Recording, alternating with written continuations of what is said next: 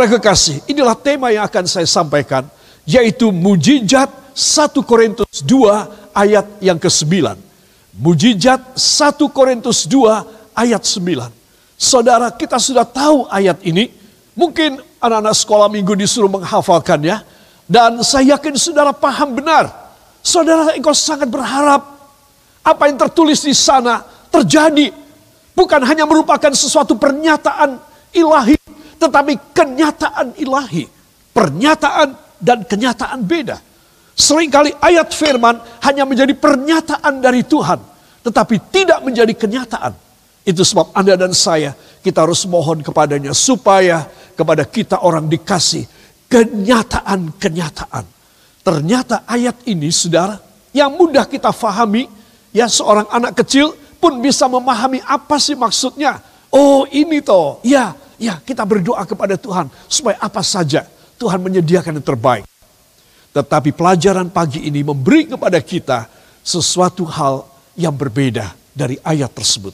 Dan kalau kita sesuai dengan firman Allah, kita akan mudah sekali. Benar-benar ayat 1 Korintus 2, ayat 9 tersebut terjadi dalam hidup kita. Katakan luar biasa. Para kekasih, inilah tema kita mujizat 1 Korintus 2 ayat yang ke-9.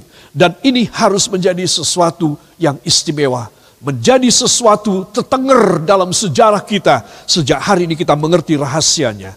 Saudara, mari kita akan membaca ayatnya bersama. Satu, dua.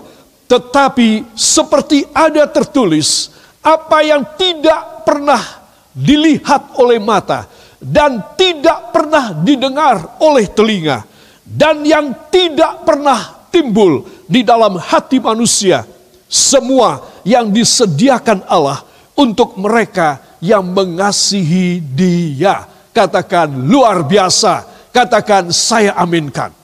Saudara, ayat ini kelihatannya eksplisit banget, mudah dimengerti. Saudara, saya katakan seorang anak kecil juga tahu, ya, dan bisa paham ayat ini.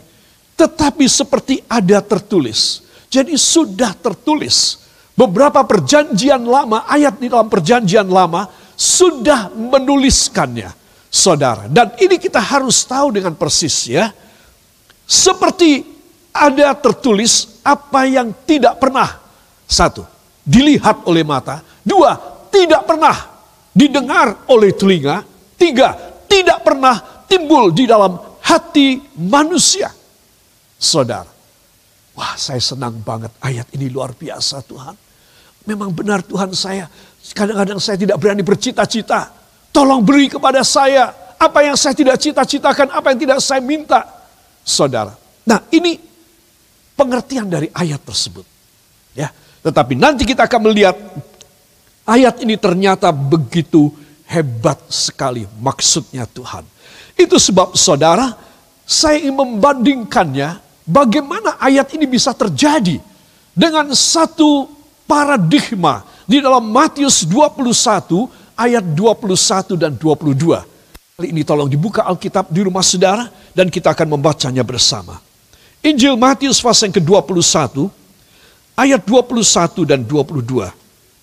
Supaya kita bisa jelas saudara bahwa maksud daripada ayat ini itu hebat sekali ya.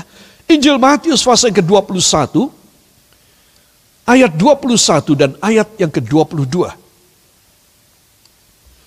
Saya mohon saudara di rumah membaca dengan suara yang nyaring, ya. Biar di rumah saudara bergaung firman Tuhan, ya, dan itu penting sekali. Satu, dua. Yesus menjawab mereka, Aku berkata kepadamu, sesungguhnya jika kamu percaya dan tidak bimbang, kamu bukan saja akan dapat berbuat apa yang kuperbuat dengan pohon ara itu. Tetapi juga, jikalau kamu berkata kepada gunung ini, beranjaklah dan tercampaklah ke dalam laut, hal itu akan terjadi. Dan, dan apa saja yang kamu minta dalam doa dengan penuh kepercayaan, kamu akan menerimanya.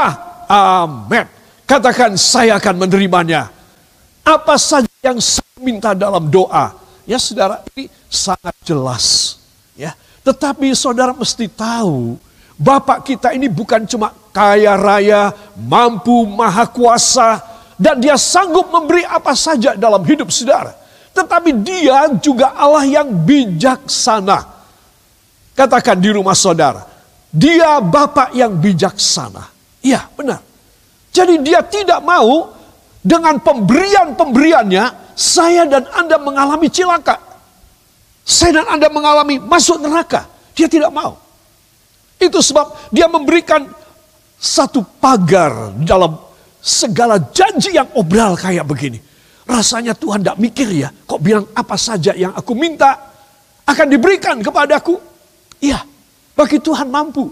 Itu sebab karena kemampuannya dahsyat, maka dia mempunyai rem yang dahsyat.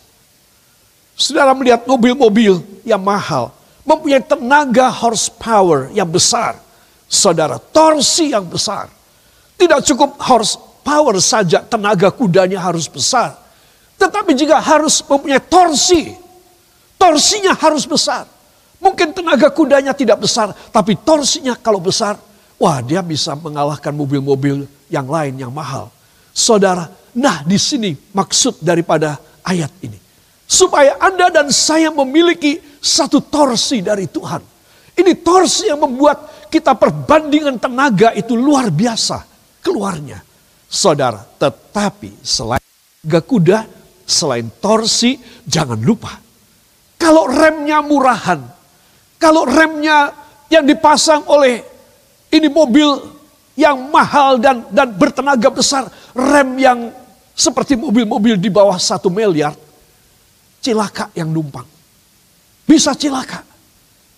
Kalau tenaganya besar, torsinya besar, remnya harus hebat dan dahsyat. Remnya harus berbeda. Saudara, mungkin harga empat remnya itu sudah satu miliar. Saudara, apa sebab dengan torsi dan tenaga yang dahsyat, perlu rem yang sangat safe. Para kekasih, Bapak yang saya punyai, Bapak yang Anda miliki adalah Bapak yang mempunyai rem yang dahsyat. Kalau dia mau memberikan satu tenaga dan torsi yang besar, segala kemampuan sampai dia menjanjikan Matius 21, 22, dan apa saja yang kamu minta doa dengan penuh keyakinan, kamu akan menerimanya. Oh, saudara, jangan keburu saudara. Wah, saya akan minta dan saya akan dapat. Itu sebab banyak orang Kristen mundur dari Tuhan. Kecewa berat. Apa sebab? Because he or she cannot receive from God all the promises of God. Because they only receive the words of God with their mind, with their thinking. Dengan segala pikiran dan dan segala kemampuan mikir mereka saja. Mereka tidak tahu dengan persis apa maksudnya ini. Jangan lupa seperti perumpamaan tadi mobil, dia punya rem yang mahal, rem yang pakem, dan yang bukan cuma set, mandek, semua akan numplek, semua akan cungkir balik. Oh, itu mobil murahan. Satu mobil yang sangat mahal, dia akan mengerem tanpa terasa dia berhenti. Saudara, ini yang Tuhan kerjakan buat saya dan buat saudara. Itu sebab saudara mesti tahu, kenapa ya perjanjian Tuhan gak terjadi ya sama aku. Karena saudara cuma minta tenaga dan kuasa. Saudara cuma minta jaminan Tuhan pasti menjawab. Tuhan bilang, nak kalau aku ngasih sama kamu, padahal kamu ini tidak pada proporsi, tidak pada kemampuan, tidak pada legalitas yang cocok. Nak bahaya buat kamu. Mungkin Anda baru kepikirkan, itu sebab ini penting sekali pelajaran pagi ini saya sampaikan. Saya membandingkannya dengan Matius 21, 22. Supaya apa? Supaya saya dan Anda bisa mempunyai pikiran ilahi. Katakan, pikiran Allah Bapa saya, pikiran Tuhan Yesus harus saya miliki walau hanya sedikit. Katakan, walau hanya sedikit. Ya, itu betul. Itu sebab para kekasih, di sini ayat 1 Korintus 2 ayat 9 perlu saya tengok bersamaan dari dalam New International Version. Ya, saudara. Disebutkan di sana demikian. I has not seen. Mata tidak melihat. Mata belum melihat. Nor ear heard. Atau telinga mendengar. Belum. Nor have entered into the heart of man. Dan tidak masuk di dalam hati. Tidak masuk di dalam hati. Jadi saudara, aduh Tuhan, saya kalau memikirkan cita-cita terlalu tinggi, tidak masuk deh. Saya tidak pada kapasitasnya, saya tidak punya kemampuan. Nah ini tidak masuk pada hati Anda. Lalu Anda buang, saya buang. Itu ceritanya. Apa yang tidak dilihat oleh mata, tidak didengar oleh telinga, dan yang aku tidak mau masukkan hati deh. Kepikiran remuk hatiku nanti. Saudara, inilah maksudnya. Saudara, the things which God has prepared for those who love Him. Hal-hal tersebut yang belum dilihat mata, belum didengar telinga, dan yang ditolak oleh hati kita. Kita tidak mau masukin dalam hati. Tidak ketinggian itu, tidak masuk akal. Udah, aku tidak mau masukin. Saudara, aku mau ya yang kira-kira cocoklah sama aku. Yang kira-kira aku mampu lah. Saudara, ini maksud dari ayat ini disebutkan the things which God has prepared. Inilah hal-hal yang Allah sudah menyiapkan. Wah, saya ngerti itu. Itu memang jelas sekali ayatnya. For those who love him. Bagi mereka yang mengasihi dia. Iya, iya, saya ngerti. Saya mau mencintai dia. Saudara yang kekasih, saya mengambil, saya memberikan warna yang berbeda. God has prepared. Allah sudah menyediakan. Saudara. Nah, ada kata yang menarik dari kata prepared ini. Saya tidak bisa menderive-nya, saya tidak bisa um, memaknainya dari Alkitab terjemahan Indonesia. Kata prepared ini, saudara, ada kata prepared ini adalah terjemahan dari hetoimatsu. Bacanya hetoimatsu. Saudara, ya tulisannya hetoi masu, tapi bacanya matsu. Saudara, harus bikin persiapan. Apa aja harus pakai persiapan. Tidak boleh mendadak, kalau mendadak pun harus ada persiapan. Ya tapi waktunya cuma lima menit, tetap harus ada persiapan lima menit. Tidak bisa lima menit kamu masuk. Kamu akan tidak bagus hasilnya. Semua harus persiapan. Ini maksudnya hetoi matsu, saudara. Dan ini kata terminologi ini hanya ditujukan kepada Mesias. Hetoi matso hanya ditujukan kepada sang yang diurapi, sang Mesias, yaitu Yesus Kristus. Jadi lantas apa arti daripada ayat ini? Saudara, artinya adalah kalau kita membuka dalam Wahyu 21 ayat yang kedua.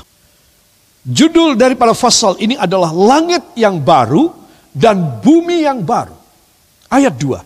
Dan aku melihat kota yang kudus, Yerusalem yang baru, turun dari sorga dari Allah, yang berhias bagaikan pengantin perempuan, yang berdandan untuk suaminya. Amin. Nah, yang berdandan untuk suaminya inilah has been prepared yang sudah disiapkan. Jadi persiapan itu apa? Persiapan dari seorang calon mempelai Kristus. Dipersiapkan bagi mereka yang mengasihi dia. Ya calon mempelai harus mengasihi dong. Ya, masa calon mempelai kalau kita semua perempuan, calon mempelai kita laki-laki yang luar biasa kedudukannya tinggi dan kaya dan berkuasa. Saudara, kita tidak mencintai. Oh, dia tahu isi hati kita. Dia nggak mau dong bersanding dengan saya, dengan Anda. Dia hanya mencari orang yang mencintai dia. Pantas tadi 1 Korintus 2 ayat yang ke-9 mengatakan telah disiapkan. Ya, sudah disiapkan bagi mereka. Hetoi matso. Bagi mereka yang mau masuk di dalam menjadi mempelai Kristus. Jangan lupa Asal saya minta apa yang belum saya lihat, belum saya dengar, dan yang pernah saya usir keluar, tidak boleh masuk dalam hatiku daripada remuk hatiku. Pasti aku dikasih. Saudara, tidak. Saudara harus tahu, ini hanya persiapan Tuhan, pemberian-pemberian ilahi bagi gereja Tuhan, jemaat Tuhan, hamba-hamba Tuhan yang hetoi matsu. Yang dipersiapkan untuk berjumpa dan menjadi mempelai Kristus dalam Yerusalem baru. Katakan luar biasa. Nah jadi saudara mesti tahu.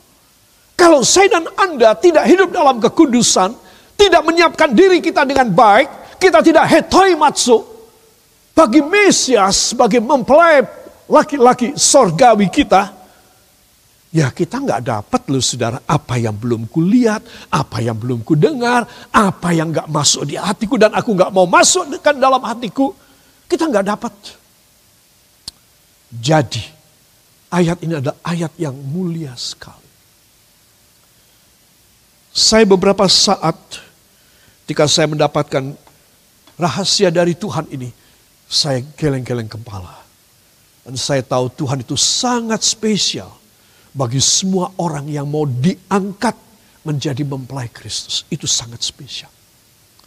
Bagi orang-orang inilah memang dia mendapatkan kuasa untuk apa yang belum dia lihat, apa yang belum dia dengar, apa yang tidak masuk dalam hati dan dia nggak mau kasih masuk di dalam hatinya akan diberikan Tuhan kepadanya. Memang calon mempelai.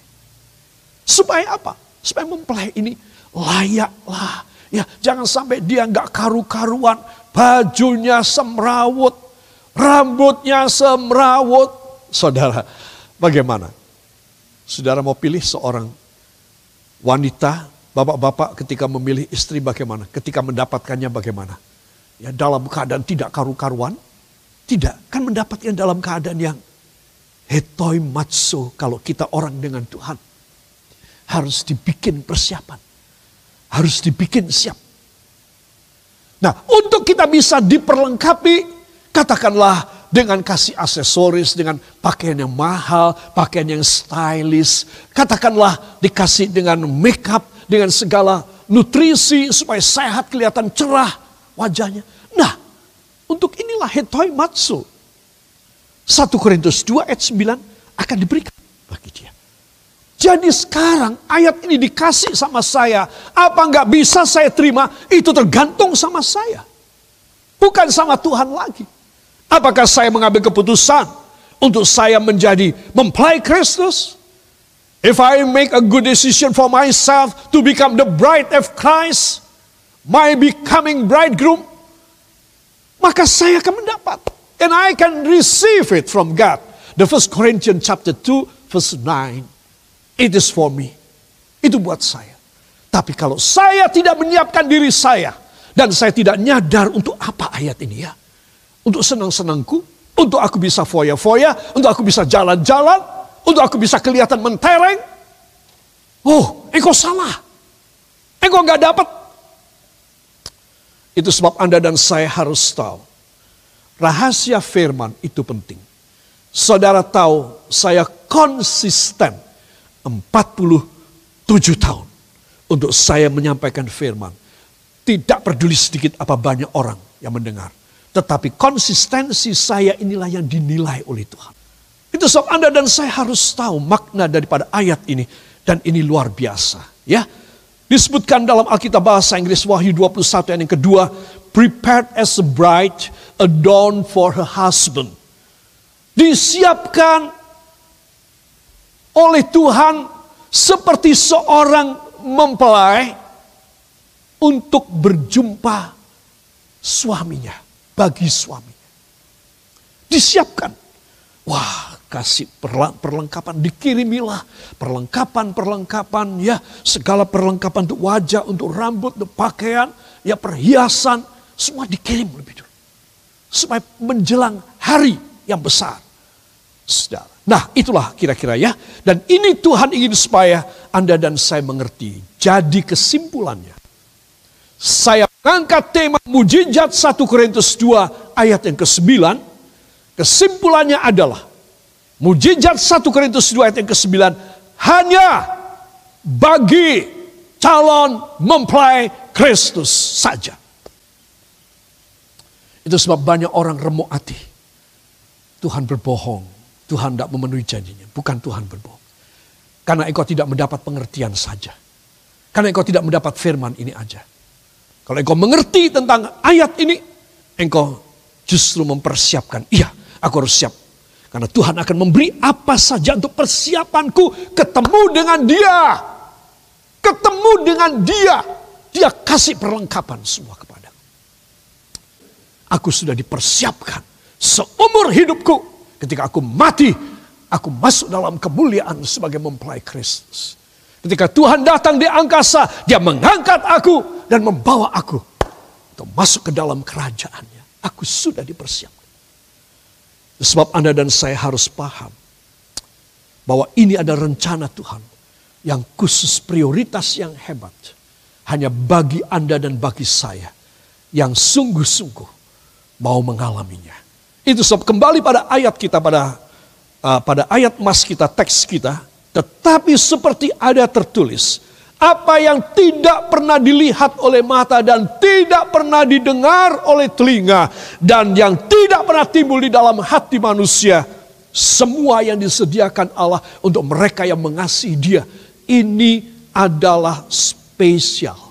Ini adalah janji dan ini ada jaminan khusus untuk orang-orang yang dipilih oleh Tuhan. Saya mau tanya sekarang. Tolong saudara jawab ya walaupun cuma uh, pelan di rumah saudara. Tolong saudara jawab, saudara mau jadi pilihan apa tidak? Katakan, saya mau. Katakan, saya siap. Dan saya ingin dipilih oleh Tuhan. Nah kalau itu sebabnya COVID-19 harus menyiapkan kita orang Ya kita sekarang dibikin agak sengsara sedikit. Semuanya diketatin, ikat pinggang kita diketatin semua. Ya ikat pinggang ini naik, tambah lama tambah tinggi ke dada, ke dada. Nanti lama-lama sampai ke leher. Ya, berapa lama ya Tuhan ini COVID-19, aku dikurung di rumah, aku nggak bisa cari duit. Aku mengalami hal, udah nekat aja deh, nekat aja. Kalau nekat jadi sakit. Saudara, dilematika seluruh dunia, universal. Sebab Anda dan saya kita harus minta Tuhan. Hamba, please pilih hamba. Tolong pilih hamba. Menjadi calon mempelaimu Tuhan. Itu sebab engkau akan memberikan fasilitas hetoi matsu kepada hamba. Karena hamba engkau pilih ya Tuhan. Ini pelajaran penting sekali. Sehingga setelah selesai COVID-19, anda dan saya akan semakin gencar melayani Tuhan, total melayani Dia, mencari kebenaran firman segenap hati. Engkau bukan menjadi orang Kristen hura-hura saja. Engkau bukan menjadi orang Kristen trendy saja yang sesuai dengan ngetrennya sekarang bagaimana. Tidak. Engkau akan dibuang, tidak menjadi mempelai Kristus. Engkau harus menjadi seorang mempelai Kristus yang menjaga diri dalam kekudusan Allah di dalam koreknya Tuhan. Aku tidak bisa sempurna, besok aku baru sempurna, sekarang aku mau korek dulu deh. Sebelum perfect, korek dulu. Saudara, kalau saya dan saudara bisa berlaku korek kepada Tuhan. Korek ini bukan korek jazz gitu, bukan. Koreknya artinya benar. Aku harus korek, aku harus benar. Aku tidak bisa perfect, aku harus benar dulu. Kalau itu bisa, saudara, maka saya yakin Allah memberikan sesuatu perjanjian yang luar biasa. Sehingga apa yang saya sampaikan kepada Anda di dalam Matius 21, 21 dan 22 tentang pernyataan Tuhan. Kalau kamu mempunyai iman sebesar biji sesawi saja, kamu boleh berkata kepada gunung ini, Hai gunung, tercabutlah engkau dan tercampaklah engkau masuk dalam laut, engkau bisa. Katakan di rumah saudara, saya bisa. Amin. Jadi saudara mempunyai satu kuasa. Jadi mujizat 1 Korintus 2 ayat yang ke-9. Sekarang ini yang kita bisa alami dalam hidup kita. Sebelum kita nyampe ke sananya. Saudara, adalah kita harus mencabut gunung-gunung hambatan. Gunung-gunung dosa. gunung-gunung beban-beban mental dan spiritual dan beban-beban fisik kita harus dicabut. Buang ke laut. Saudara, itu sebab Anda dan saya kita harus mohon kalau saudara melihat ilustrasi lukisan ini, sebuah gunung yang dicabut oleh kuasa Allah. Kuasa Allah bekerja melalui iman saudara. Ini gunung dicabut. Saudara lihat? Ya, seperti itu. Dia dicabut, saudara. Dan dia akan dibuang ke dalam laut. Nah, bagi calon mempelai Kristus, apa yang tidak pernah dilihat, apa yang tidak pernah didengar, apa yang tidak pernah dimasukkan di dalam hatinya, bagi dialah akan terjadi. Katakan amin. Katakan saya mau menjadi mempelai Kristus. Jadi mempelai Kristus. Laki dan perempuan, tua muda, siapa pun. Kita jemaat Kristus yang disiapkan melalui firman dan perjamuan kudus. Kita akan masuk menjadi mempelai Kristus. Katakan amin. Itu sebab para kekasih saya memberikan notasi di bawah. Kata tidak pernah. Tidak pernah. Ya saudara. Has not atau have not. Tidak. Ya, dalam bahasa Indonesia, Alkitab Indonesia tidak pernah. Saya suka itu. Sudah. Kata tidak pernah, saudara, itu sudah final. Itu sudah mentok dalam bahasa Jawa. Sudah pol-polan. Gak pernah. Aku memang gak pernah kok. Alkitab menulis tentang seorang pria 38 tahun tidak pernah berjalan sejak lahir. Ditaruh, ditelantarkan di tepi kolam Bethesda. Tidak pernah berjalan. Yang gak pernah tahu caranya berjalan kayak apa. Dan dia tidak pernah mencobanya. Saudara, seorang pria yang ditaruh di gerbang yang indah.